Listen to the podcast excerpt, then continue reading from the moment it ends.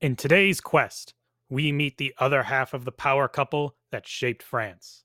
She is the mother of the Merovingian dynasty. This is Clotilda, and this is a quest for power.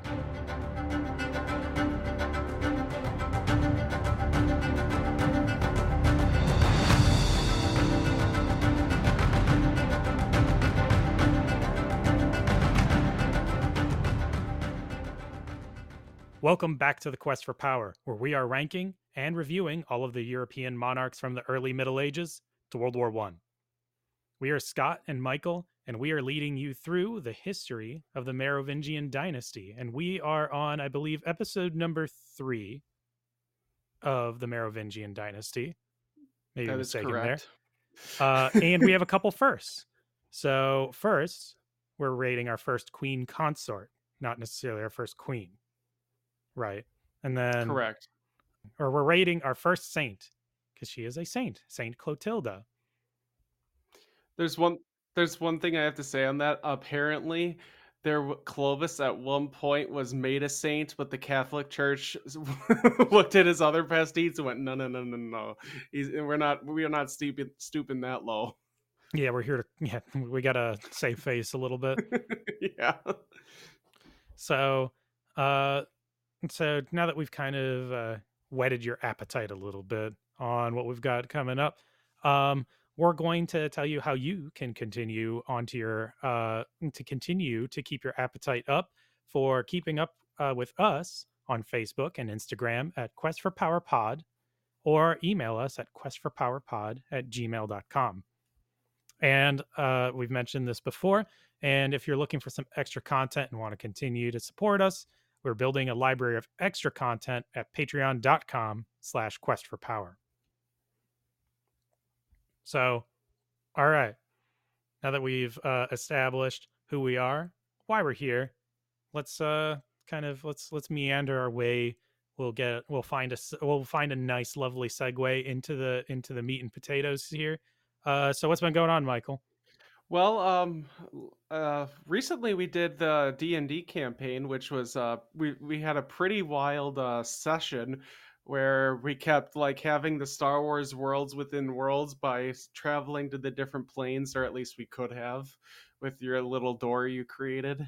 Yeah, yeah, like the um I basically for uh people who are not sitting at the table with us is I created a means of interplanar travel um which is to say that there's all these different worlds in the Dungeons and Dragons universe and I basically created one place where you can uh portal or walk to other planes of existence and these uh these other planes are like the Feywild which is where fairies live um, and then you have these elemental planes like the plane of fire, water, air, earth. And so the party found this and they kind of started fiddling with it and realizing, oh, shoot, we can go anywhere. And um, that's kind of what the party did most of the time, which is, um, I think That it's was- great. It was great for them. Like, I, I think it was also part of it because I didn't explain like the quote unquote puzzle as well as I could have. But uh the end result was still really fun. The party still found their way um to the correct door, correct gate they were supposed to take. So it all worked out nicely in the end. And uh I'm excited for next time because they're about to uh find a big legendary artifact and try and keep it away from the bad guys. And uh, you left us on one hell of a cliffhanger that we had two little tiny vampires following us for quite some time. That's that right. We, that we are need to teach some lessons. Yeah. S- Speaking, here we go. Here's a segue. Speaking of teaching lessons, let's get on to sources. Yeah. Smooth. yeah. All right. So there is no primary source uh, that focuses strictly on Clotilda, like of contemporary times. Gregory of Tours wrote about her, but it was years after her death, and he was using primary sources that have been lost to history. All right, quick note. I know I have been bashing Gregory of Tours, and it's a really fun pastime. But as I'm learning more about him, it looks like he actually was trying to tell the truth. He, um, I'm learning more that he actually was using his own sources and cross referencing them like uh, like an actual like a historian. It was like the first thing. Like yes, he has his own agenda, but his uh, sources also had their own agenda. And remember the kind of stuff they believed back then. So he may have believed some of the stuff that he says that were like that's nonsense. Yeah. So that's kind of cool. Yeah. Well, it's kind of it's kind of nice when you have your uh, biased sources be uh, fact checked. like, yes, you're you're technically correct, which is the best kind of correct, but uh, you you're still uh, well either cherry picking or rephrasing things. You know. Yeah. Yeah. I mean, that's essentially what we do. we, we rephrase yeah. things. I wonder. Yeah. Do what's our agenda? Viewership. yes and I like I like stories. They're fun. Oh, I, I have always been curious on on the different stories that we've never list heard of. I haven't heard of most of our kings before we before I read that they're the next king up.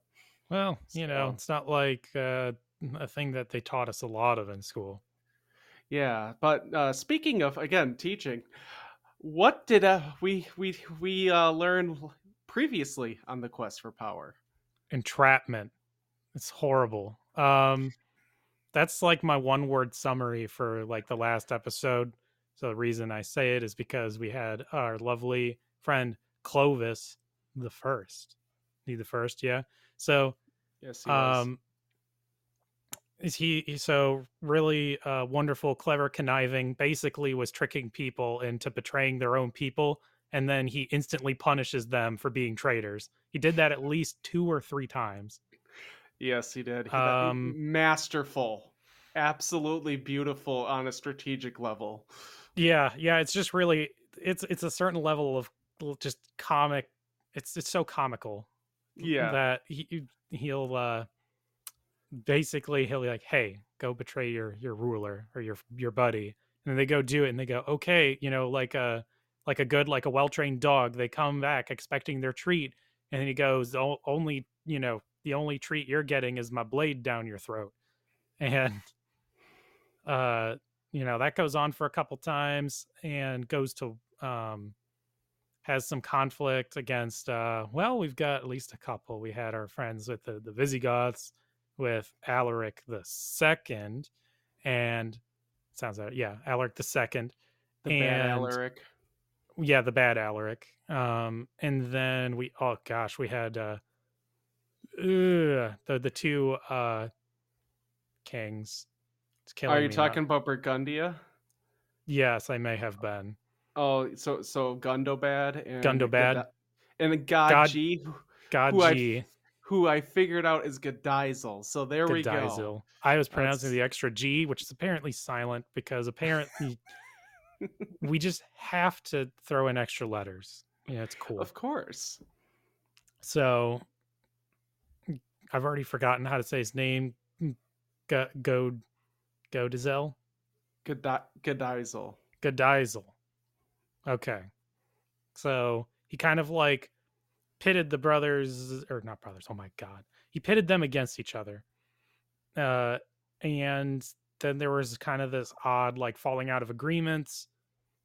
And that's all I really remember, honestly, and that he died relatively peacefully and that he is, you know, just one of the great founding members of the Merovingian dynasty, and then of course, you know, shaping modern day France. All that good stuff. It's pretty good. You've missed one pretty big thing. His conversion to Christianity. It's pretty oh, much what yes. he's known for. yes. Yeah. It, I mean, to me, it just feels like so obvious. But yeah, yeah. It's one of those things where I'm like, oh, yeah, you know, of course they're Catholic or you know Nicene at the time. Yes, yeah, can't have that Catholic. Arianism crap Catholic. around here.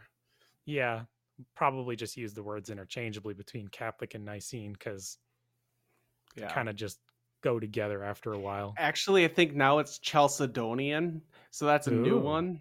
So I think it, there is um, on useful charts uh, their youtube i saw that they have one based on like the catholicism like tree so how it got to there so when did we start calling it catholicism Okay, so how it starts out is we have the Great Church, which then branches off into Nicene Christianity in 431. There is a Council of Chalcedon in five, in 451, which will then lead to someday the Roman Catholic Church, which happens during the Great Schism of 1054. Okay. There you go. The more you know. I would highly suggest check out the chart. It's actually really fascinating. It's kind of funny when you see Arian Christianity. It has a little eh, bottom to the ends and just does extinct. so we see that they won out in history. Jesus being a separate dude, no bueno. On I forgot. I heard one times of the church saying like, "Oh, God's first, Jesus is second, and the Holy Spirit's third. and I was like, "Whoa, whoa, whoa! You killed people over that. what do you What do you mean that? Aren't they all the same thing?" Yeah. Well, I mean, yeah, they're uh, they're the only victors in that sphere, so I think they get to write the rules. I mean, yeah, that is true. That's that's most of our our stuff on this. Anyway, so before we begin, as we said, we are doing the first queen consort. And I don't know about you, but I think it would be absolutely ridiculous to rank them on the same scale as, you know, regents. It would be like the Super Bowl team facing the college championship team. Yes, both play football, but they're not even close to the same league. Difference being is that one was probably intentionally handicapped. yeah. So, for non regents, we need to determine if they are powerful enough and famous enough, religious enough, and they leave a lasting legacy to become the hand of the king, or are they mediocre and we don't really like them and they get kicked out of the king's council? Or are they so pathetic that they just need to be exiled out of the kingdom altogether? So Yeesh. they avoid the they avoid the the the stake, but I figure that you know kings should have higher stakes. You know, you should be burned alive if you're that bad instead of just exiled. We're much kinder than the actual Europeans at the time. Yeah, yeah, yeah. Most of the time, you would just get your it would be beheading, but uh, uh, battle royale beheads the kings that they don't like. So, or not that they don't like that they don't deem worthy enough so we we're not going to cross into that territory. We are looking at the thing we've always been looking. How do they acquire power and how do they use it? And how basically medieval enough are you or, you know, European enough? Wonderful. The times. Are you are you the quintessential of what the ruler is at the time? So, okay. like like Alaric all the way way back I think it's over a year ago. We've been doing this for a year. I don't know if you've realized that. Yeah. Um, Clotilda is going to set the standard for the non regents. Alrighty. So now on to the main quest.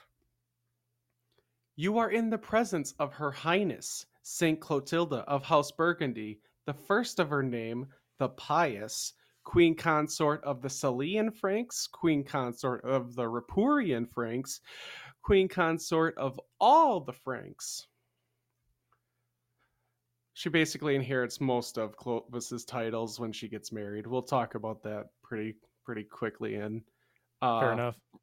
First of all, she was born as a Burgundian princess, hence House of Burgundy, and she is the daughter of Chilperic II of Burgundy and his unnamed wife because, you know, God forbid we know any of these queens' names. It's kind of nice we know Clotilda's.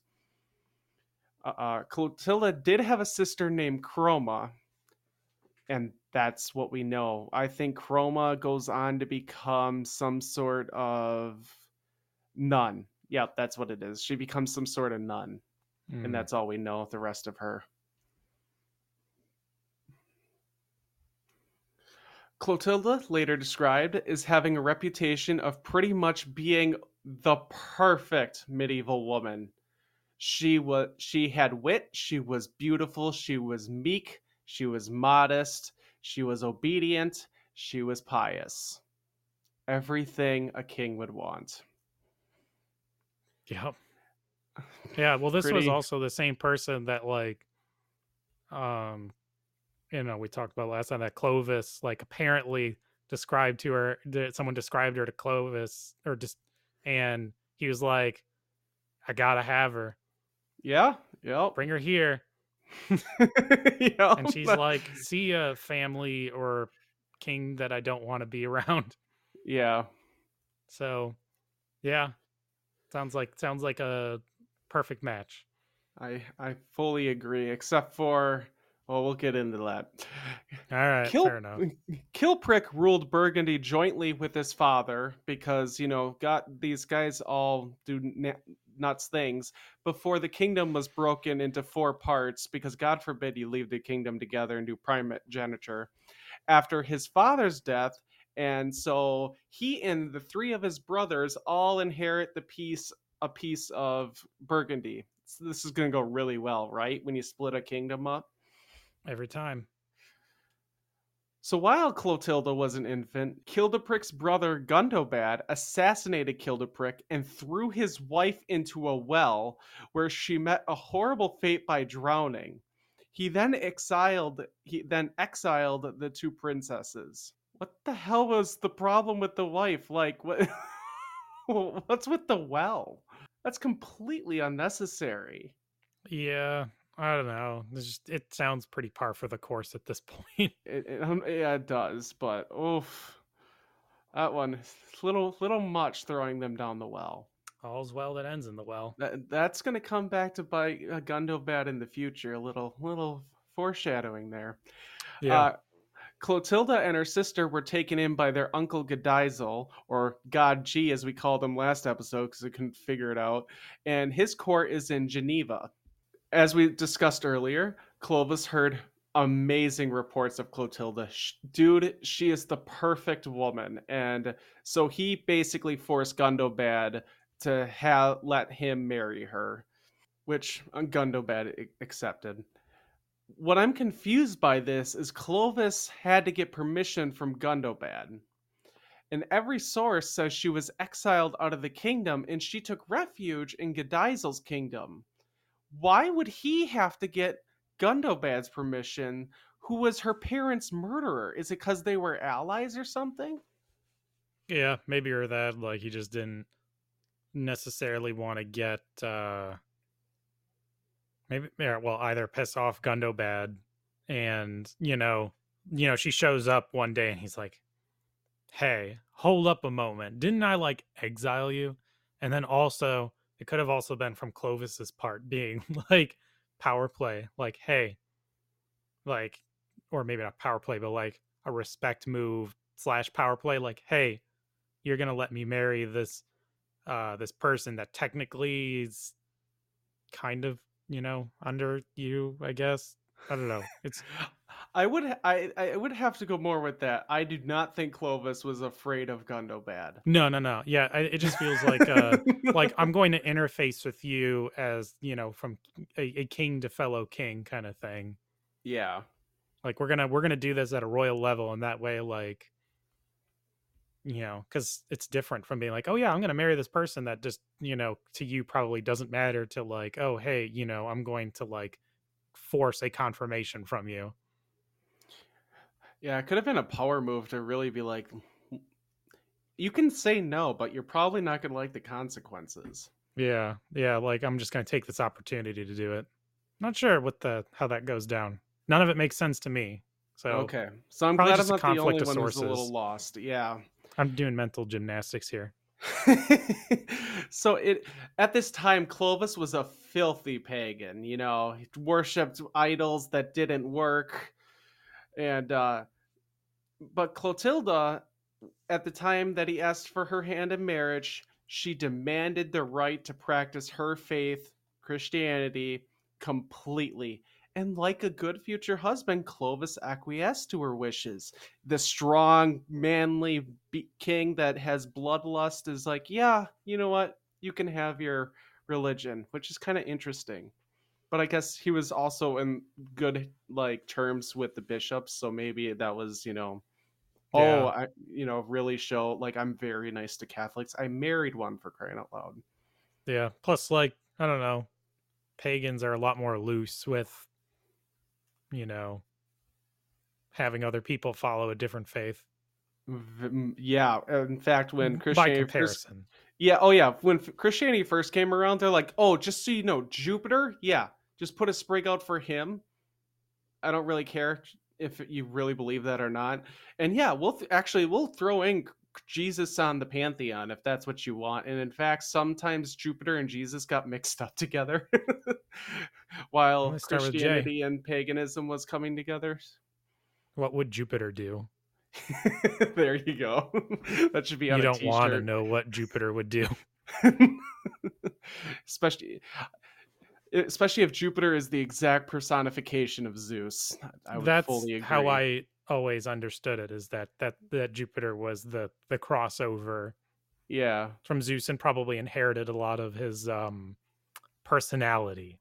I would lo- yeah, I would love to actually dive into more of Roman mythology and like figure out like what were the differences between the Greeks and Romans because the Romans basically stole everything from Greece and then said this is mine now. But like what things did they add? Mm-hmm. Or take away, more importantly. Yeah. Yeah. So fun stuff. Next. in in 492 or 493, we don't know the exact date. She married Clovis and Soissons and inherited all of his royal titles, as I said in the beginning. That's just the way it worked. The queen consorts would um, inherit the royal titles, but according to Salic law, when they would die, they would lose all those titles. And that was Clovis who put that law like into stone. So kind of interesting. But at the same time, I wonder want to know what the ceremony was that like. Like was it Christian? Was it a Christian, you know, ceremony or was it a pagan ceremony? I feel like Clovis would not like he's the man in the relationship at this time and he's a bloodthirsty warrior. There's no way he would allow like the even thought of uh, people that looked at like a woman is controlling him and by the sounds of it there's no way in hell no pun intended that she would do a pagan ceremony Yeah. Uh, I it's probably like a uh it's like got a lot of the Christian like fixins, but with a with like a pagan vibe. I could see that okay yeah that'd be interesting because like yeah you just make the marriage look very like I don't know, forced. Because in reality, it kind of probably was, anyways. yeah yeah it So, probably was He just happened to respect his wife more than a lot of other uh, medieval royalty. Yeah, he in yeah, he respected her quite a bit. After she became queen, Clotilda actually had a little chapel created in the royal palace, and she spent most of her time there in f- prayer. It is said.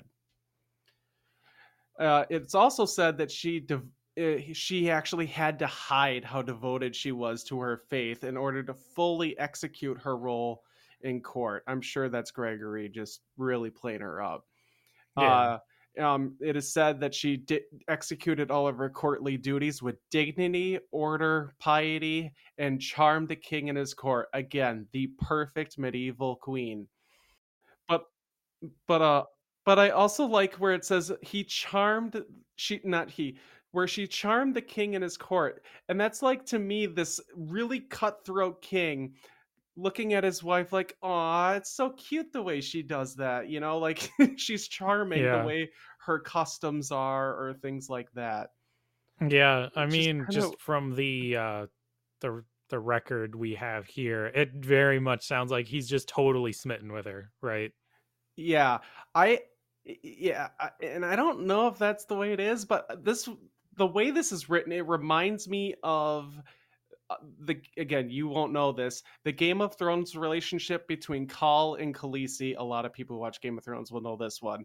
After they actually became after their marriage was actually good. Let's we don't need to talk about the first part. Well, the first part happened, but after they had like a good relationship is what it reminded me. This big, tough, you know, ruler who kills people without thinking about it and then you know is really kind and actually thinks highly of his wife which is which is kind of nice during this time period It is said that her charity to the poor was like a sea that could never be drained.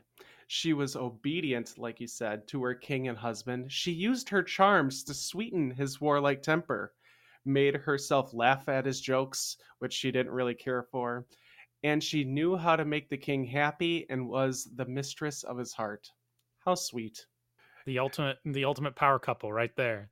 Absolutely. And oh, this is a clear embellishment, but a lot of the research on Clotilda and Clovis is that Clovis actually, from everything I've ever seen, he actually seems to have had a soft spot for her, despite being an absolutely vicious, violent, cutthroat king that, you know, entrapment was his favorite thing to do. He had no moral bone in his body, but she must have made him happy because he he seemed to do a lot of things for her. Yeah. Classic Beauty and the Beast. She's uh she seems like a fairly shrewd person too. So a person who you're like you you know, you'll uh you can have your chapel, you can do your piety and uh you know, you're not going to create as big of a stink when it comes to like you know, differing policies, what have you. Yeah, yeah. If even if if she's even allowed to Yeah. be in the rooms during mm, those while those are being made. Clovis Well, got his deal and she's got hers. Well, actually, I think she would be in the room because who had she had to run the kingdom while he was off to war. Oh yeah. Also, it doesn't really show mostly in the narrative, but Cl- she is one of many of Clovis's wives. The church just does a really great job of trying to pretend that that's not a thing. That, it's monogamous. that it's monogamous. It's not even close to monogamous. see- he had plenty of concubines. He had other wives.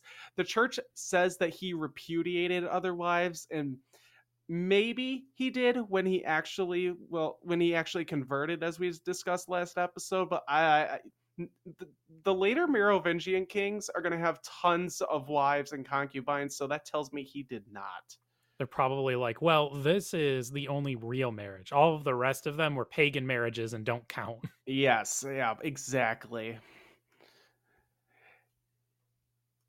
Well, the two liked each other enough, apparently, enough that Clotilda became pregnant and she bore a son named Ignomer.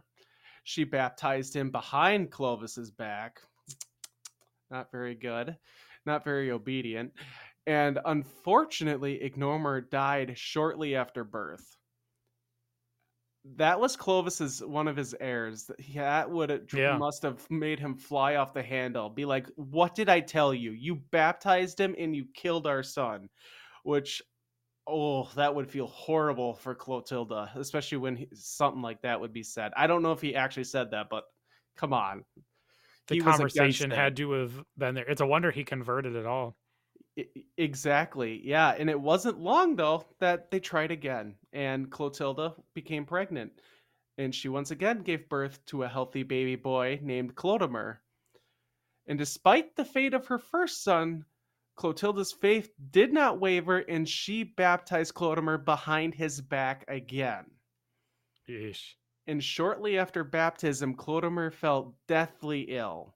So, as you can imagine to Clovis, this was another heir dying to his wife's stubbornness, and that would have drove him nuts. I can't imagine the marriage was really good at this point. Yeah, that's gosh, that's what's up with their water. This is really like the Family Guy episode where they uh uh tainted holy water. I, for Stewie ev- gets sick because know, the Pope didn't wash his hands after uh after going to the bathroom and then blessing the holy water. you know so what? it's tainted holy water. I never even thought of that, and I bet you I wrote this story off as it didn't happen, but that could be that like he died from you know because it's not like an infant has the best immune system that he swallowed Yeah, some of the water when he was being baptized because they didn't do what they do now where they just dump it on their head they freaking Yeah. dunked him all the way Yeah. in and so he probably swallowed a little bit of it and yeah he got sick from the water yeah, it's just it I mean, it also could just be that they're mm, bad luck. People, you know, infants got sick all the time back then, I'm sure. yeah yeah Just that they're two for two. and that's yeah, Yeah. I can't I can't believe that this happened twice. So so while he is Clo- Clodomir is very very sick, and Clotilda prayed day and night for the recovery of her son, and for her s- husband to convert.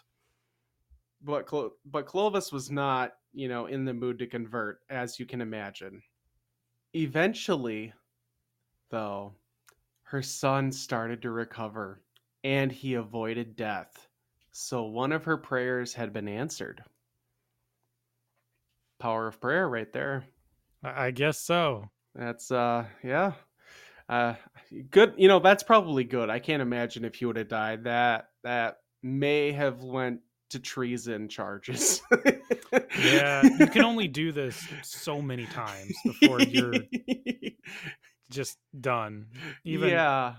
yeah, it doesn't doesn't matter how hot you are. You will eventually uh find the uh uh the hangman's noose or the uh, executioner's axe. Yeah, yeah. And this time the executioner's axe, they are not exactly kind.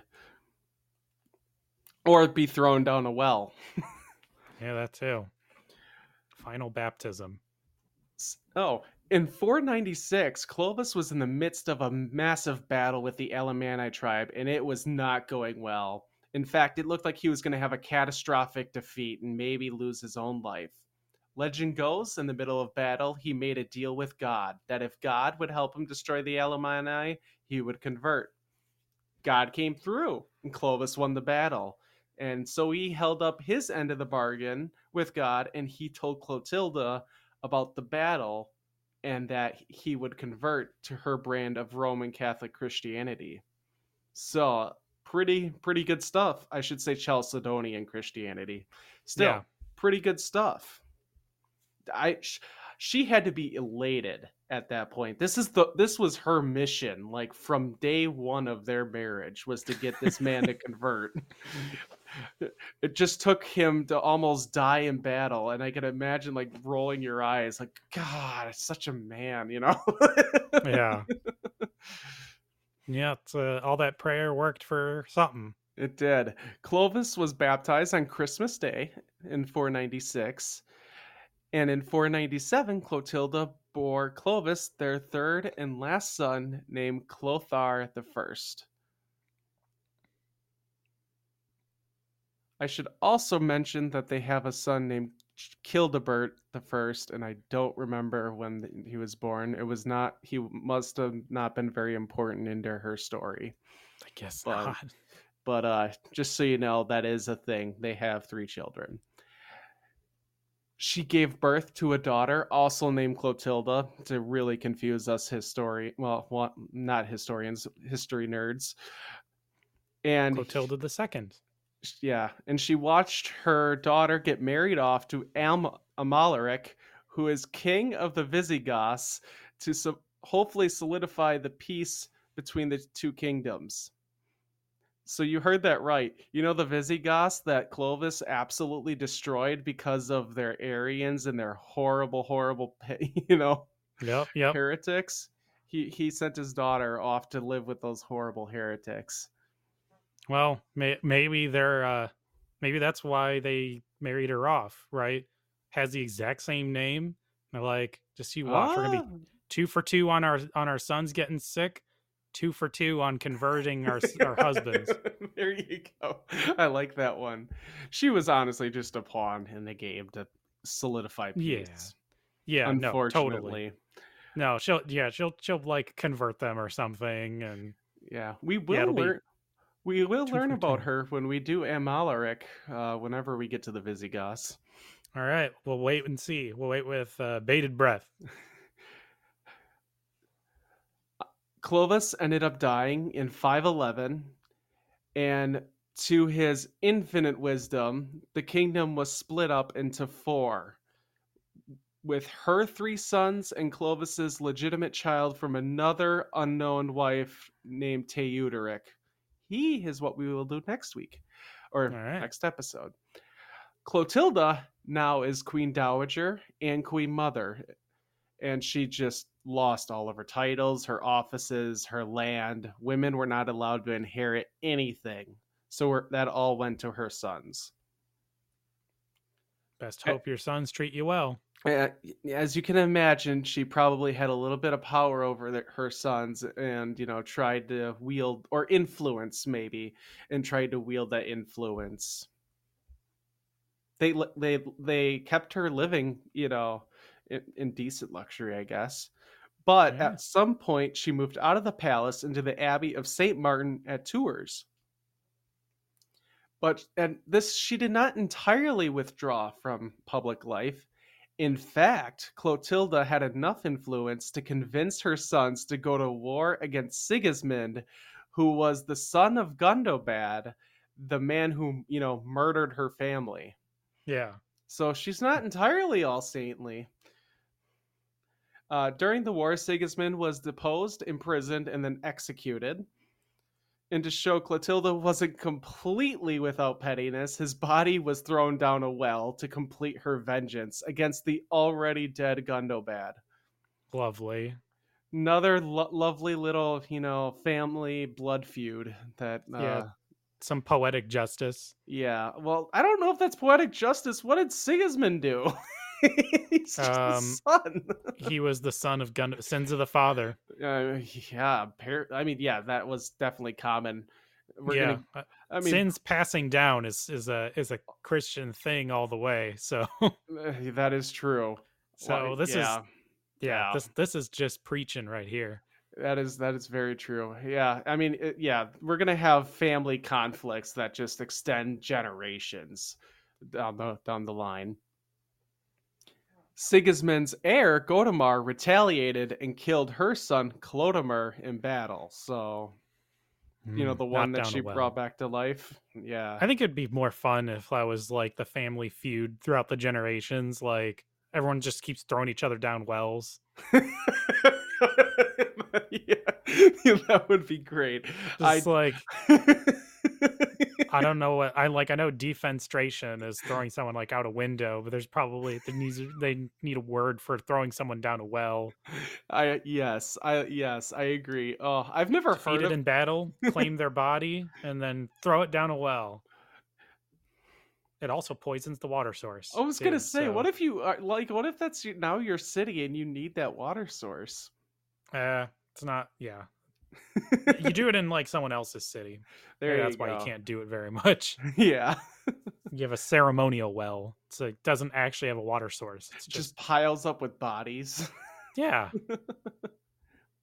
After Clodomir's death, in Frankish fashion, in Frankish fashion, her two remaining sons, Childebert I and Clothar I, ch- came after Clodomir's children, who were under pro- her protection, under Clotilda's protection, and because you know they wanted their land and power. Clotilda attempted to protect her grandchildren, but she helplessly watched in horror as her son Clodomir had her two grandchildren brutally stabbed and murdered in front of her after they refused to cut their hair and become a monk. Mm. Clodomir sent someone with a pair of scissors and a sword and said they get to choose. And uh yeah, she couldn't have just been like, "Hey, you know, come come to the monastery with you." Yeah, yeah. So that's I can't imagine what that would be like to watch like your grandchildren be like brutally stabbed in front of you. Uh, that's that's Game of Thrones shit right there. That is such a scene right in like what House of Dragon, Game of Thrones textbook right there.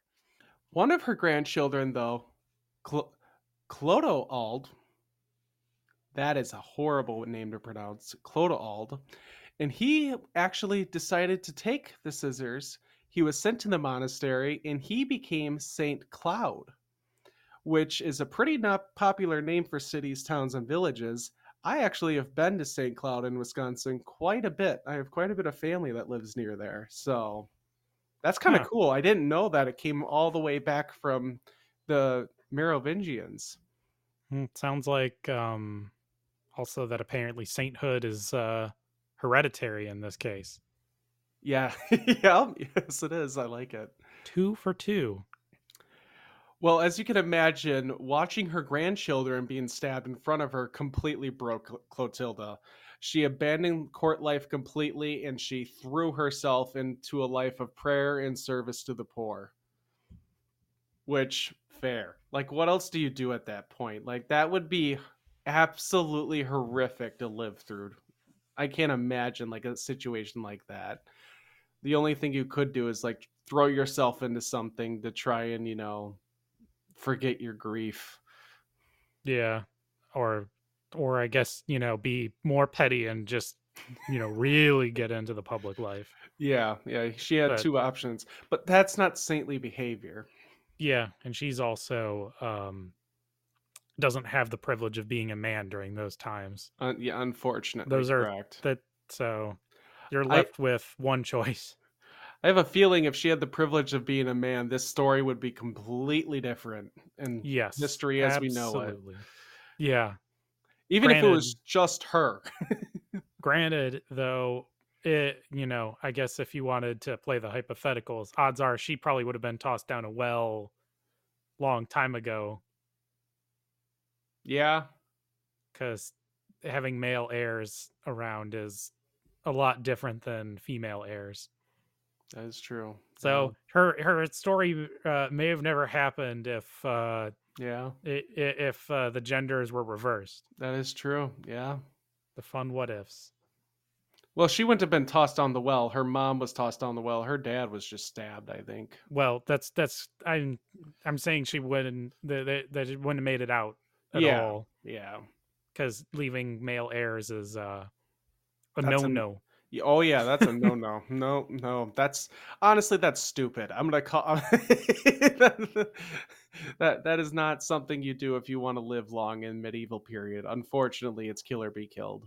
Well, apparently the female leaving the female heir alive, um, or heir, yeah, leaving the leaving the female relative apparently was a bad bite. Either it wasn't a good idea either. Yeah, it didn't really work out for him. Yeah. She really And- did find the right husband to match her agendas. yeah, she did. And sometime later, she finds out that these two sons, who, you know, came after her grandchildren, were about to battle each other. And despite the horrific things they did, she was a mother and she loved her two sons. The story goes Clotilda heard of this upcoming battle between her two sons. So she got on her knees and prayed at the tomb of St. Martin of Tours that the fighting cease. And our prayers were heard a massive storm materialized right before the battle, preventing the armies from clashing in the field. Crisis averted until the weather clears up. until the weather clears up. And it, I, yeah, we'll find out. We'll find out what Yeah. happens in the future. yeah, Uh, once those fields dry. on- on- once those fields dry. A month after she prevented the battle, after a very hard and a very sad life, I would imagine, she finally found peace and died at the tomb of St. Martin on June 3rd, 544. She was buried alongside her husband at a church they founded together named St. Peter and Paul, that was later named St. Genevieve. And despite the church being destroyed later. Their remains are protected underground to this day, undisturbed. I don't think it is actually known the exact location where their remains are, but it's just believed that they're there. Yeah, yeah. No one, no one's bothered digging it up. So Correct. And- yeah. And there's no reason to, let's be honest. Yeah. Sometime after she passed away, she was venerated as a saint. Her feast day in France, for some reason, because they're the French, is in June 4th, but for the rest of the world, it is June 3rd when she died. So I wonder why the day difference. That'd be if someone knows that, let us know, because that's Yeah. odd. It is bizarre. And one of the prayers to her, because she is a saint, and you know, the Catholics pray to saints. Saint Clotilda, you were the wife and mother who brought her husband and family to the faith and prayed for their conversion. Pray for us. Amen. And that's here you go. And uh, that's what I have for Clotilda. It's kind of interesting. We came off a very brutal Clovis episode to kind of a more genteel wife that's this kind of sweet, sad story. Well, are you ready to rate her? Yeah, we're gonna give this new new rating a try. There we go. Royal power. All right, so for our non-regent monarchs, we're gonna go. How much influence did you have with the king and kingdom as a whole, or like the royal family? Okay. Uh, but first, how long do you think she was active as a queen consort and a queen dowager? Oh. Mm, was she queen dow- considered queen dowager the rest of her life? I mean, she withdrew. After, after, after he, well, eh, she is queen dowager. Even if they didn't name her title, like she's considered a queen dowager after her, you know, husband, Husband's the death. king. Yeah, for the rest of her life. That's just kind of how it goes. I mean, sounds like that she lived a good good while, right? So what? She's got to I mean, oh, I guess like if you're talking lifespan, what? Like give her like a good like 20 years? For for both, I'd say mm, for both probably like it feels like she lived a long time. 30 years. Well, both. She married to Clovis in 492. He died in 511, so she was qu- queen consort for around 19 years. And then as queen dowager, she died in 545, and that was another 34 years. So if those dates are correct, her reign totaled up is 53 years. Yeesh. So I'm guessing she married Clovis around hmm, 12 Teens. to 16 years. So she probably died in her late 60s, early 70s. It's a very long life. Yes. Granted, she lived in a monastery, which is one of the safer Yeah. places you could be. That is true. But the fact that she came to that brutal Frankish court at like 12 to 16 years old and, you know, held her own, pretty impressive. Yeah. Alrighty. Positives. Let's be honest, she had a huge influence on Clovis getting to convert. Even if the exact story isn't true, I am very confident that she played a major role Yeah, for sure. he got her to convert. She was able to incite her sons to get revenge for her. Another thing, and you know, even do it in style by throwing Sigismund down a well. and uh, the negative is she couldn't do anything to protect her grandchildren, and uh, I'm not going to go against her that she lost all her titles and stuff because I'm, we're comparing them That's to their part of the course. yeah their their you know their time or whatever Yeah. i the grandchildren part really are gonna i think take her back but she did really well i mean getting clovis to convert that's pretty massive and that was a Mhm. huge influence on the entire kingdom because that created the conversion of a re- you know the entire kingdom that was like the forced conversion of the franks Uh, I mean, I feel like this is like an eight. Um, I'm gonna go a seven. I think the fact that she couldn't do anything to protect her grandchildren really kind of knocked it back. But Yeah, just kind of depends on yeah, Yeah. because you, you lose an awful lot when your husband dies. So you unfortunately do. Yep, you do lose quite a bit of influence. so we got a eight and a seven for a total of fifteen. Infamy. All right, so for aggravating factors, the only thing I got is we're gonna have to ding her naughty naughty on the whole Sigismund nonsense. Other than that, she was very saintly overall. I mean, crying out loud, she became a saint. Um, All right, so one. one, yeah. So total of two. Easy. All right, fun one. Religious passion. I mean, really, let's be honest. Uh, Cl- Clovis doesn't get a t- ra- uh, ten rating on you know Christianity with on religious passion without her. I think full marks ten. And she's a saint, for God's sake. Yep. You know, you don't get to be saint without some passion and apparently, you know, converting people, saving babies, and stopping wars, or at least battles. 10 and 10 for 20. Stability. Alrighty, so in this category, we can't really do stability of the kingdom. That's like a king's job.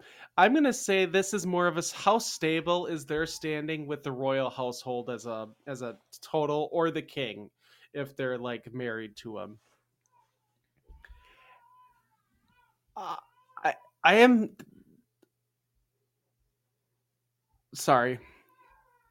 In this category, and I'm assuming no record of this, is that their relationship, like I said, was pretty stable. They did a lot of religious things together, and they were buried side by side. I don't think he was buried with the rest of his wives. So he had she had to be, if not, you know, if not he actually did spurn the rest of his wives. I don't think he did, but she was at least top wife. So she had to be pretty um you know really good uh, relationship with her with the royal household. She was a dutiful submissive wife but she had a backbone when it came to religion. The only negative again she didn't have the greatest of relationships with her sons after you know they murdered her grandchildren. Yeah. Um and I feel like this is just like a like a 4 cuz i, I agree. you kind of have to count when she's uh married to the king more than time after, I feel. i do uh, yep i fully agree All right. 4 and 4 for 8. Royal demise. She died Nothing. after a long, hard life, naturally, but it is said she predicted her death, and I'm gonna give her one point for that because All right. that's the saint thing to do is to predict your death. It is in so many stories. I'm going to die someday. Ah, I'm just going to give her a 0. All right. 1 point total. All right. Legacy. All right, for the dynasty aspect, it takes two to establish a dynasty. She helped Clovis establish the powerful Merovingian dynasty that will rule the Franks over sorry, that will that ruled the Franks for over 200 years. She bore Clovis four sons and one daughter. As of her death, only Chil- Childebert I and Clothar remained. Cl- one of those sons would go on to unite the kingdom again and become king of all the Franks. Okay. Maybe they'll who- let go of that even splitting the land nonsense. We can only hope. she is a massive, absolutely massive reason for the conversion of the Franks to Nicene Christianity, which we went over in detail in Clovis's episode. The implications in history for this. I mean, this alone is just massive points. What kind Uh, of Christianity we uh was it called again? Uh, Chalcedonian. Chalcedonian. I'm gonna have to get used to Chalcedonian. that. I gotta- Chalcedonian. Chalcedonian, because we're past the date of what did I say? 450 something? Yes. Oh, so let me look here. Chalcedonian. Chalcedonian. 451. The Council of Chalcedon was in 451. We'll have to get used to. We'll have to get used to saying it like that. Yeah, I agree. we'll have to get used to saying it like that. Well, Chalcedonian. when yeah, ex- yeah, except for when we go out east, then we'll have to do other fancy things. But currently out west, yes, it is Chalcedonian. All right. Uh, it is said her relics survived the French Revolution, which is not normal, and are held in the Church of Saint Leu Saint Gilles in the Reliquary Chapel. And uh, fun fact: this chapel is in Assassin's Creed Unity. I've Hmm. never played that game, but that's that's it was not a fan favorite. After like three or so, it the the, the fan base kind of started to not appreciate them as much. The only thing I remember about uh, Assassin's Creed was everyone liked Black Flag. It's, I loved it. It was great. I played one and two, and I'm trying to remember. Unity was a later one, if I remember. maybe I'm thinking of. We were yeah, because it was like I one, when it came two. Revelations, three, Black Flag.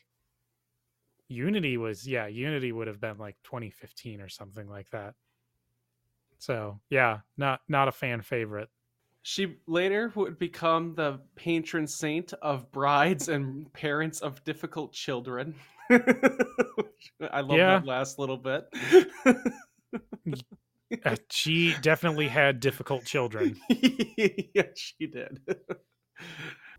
Images are especially popular of her praying at St. Martin.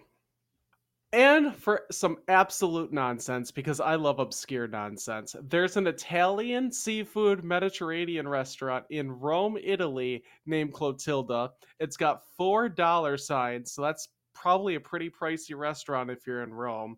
Out of 284 reviews, it has 4.5 stars on TripAdvisor, and food and service is 4.5 stars, but the value is only four stars.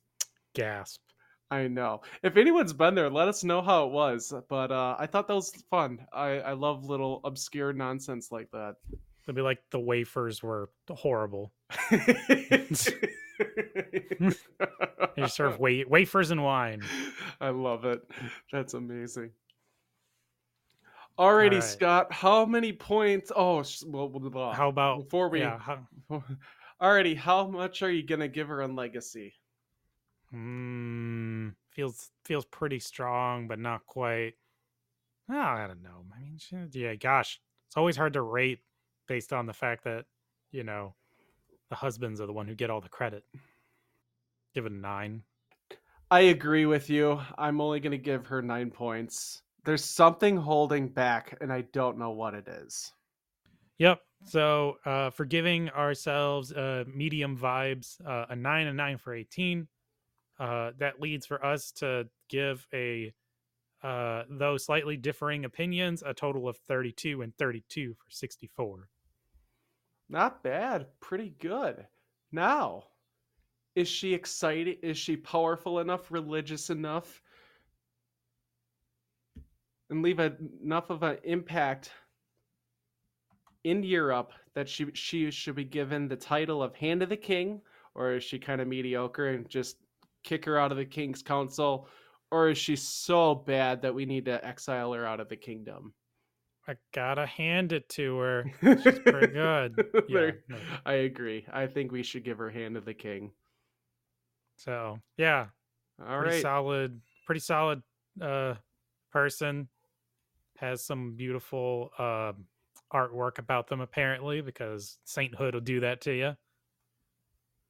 And she's uh, the she's the mother of the Merovingian dynasty. I mean, and probably the very one of the very strong reasons that uh, you know Catholicism spread the way it did in France. I would have to agree. Yeah. So, congratulations, Clotilda. You are given the title of Hand of the King, given the badge, lead the King's Council. Alrighty. With that out of the way, that brings us to the end of Clotilda. Let us know what you thought of her. I, I personally enjoyed her. I think Scott did. Uh, we'd love to hear from you, the listener. You can message us on message. Well, you can catch us on Messenger on Facebook or Instagram at Quest for Power or email us at questforpowerpod at gmail.com. If you would like to start your own quest for power and become a lord, lady, or noble in your own right, you can do so at patreon.com slash quest for power. And if you don't really want to do that, but you want to buy us a drink, I personally like whiskey. Scott, what do you seem to like? Vodka. Vodka. Vodka. Scott's a good, good old fashioned uh, Russian likes his vodka. Um, yeah, or just earn some extra karma. You can do that as well. Uh, both links we'll put in the show notes. And if you don't wish to support us monetarily, a review would go a long way on any podcasting website. Give us five stars. Doesn't really matter what you say. Say um, something ridiculous like "All hail Saint Clotilda," and and throw like a little culty vibe on there. Confuse people. Next week, we are truly beginning the Game of Thrones that is the Merovingian dynasty that makes the Targaryens look stable. Again, this that means nothing to Scott, but I'm sure some of you this will mean things too. Our next monarch is going to be Clovis's first son, Teuderic the First. And with that, until next time, the queen is dead. Long live the king!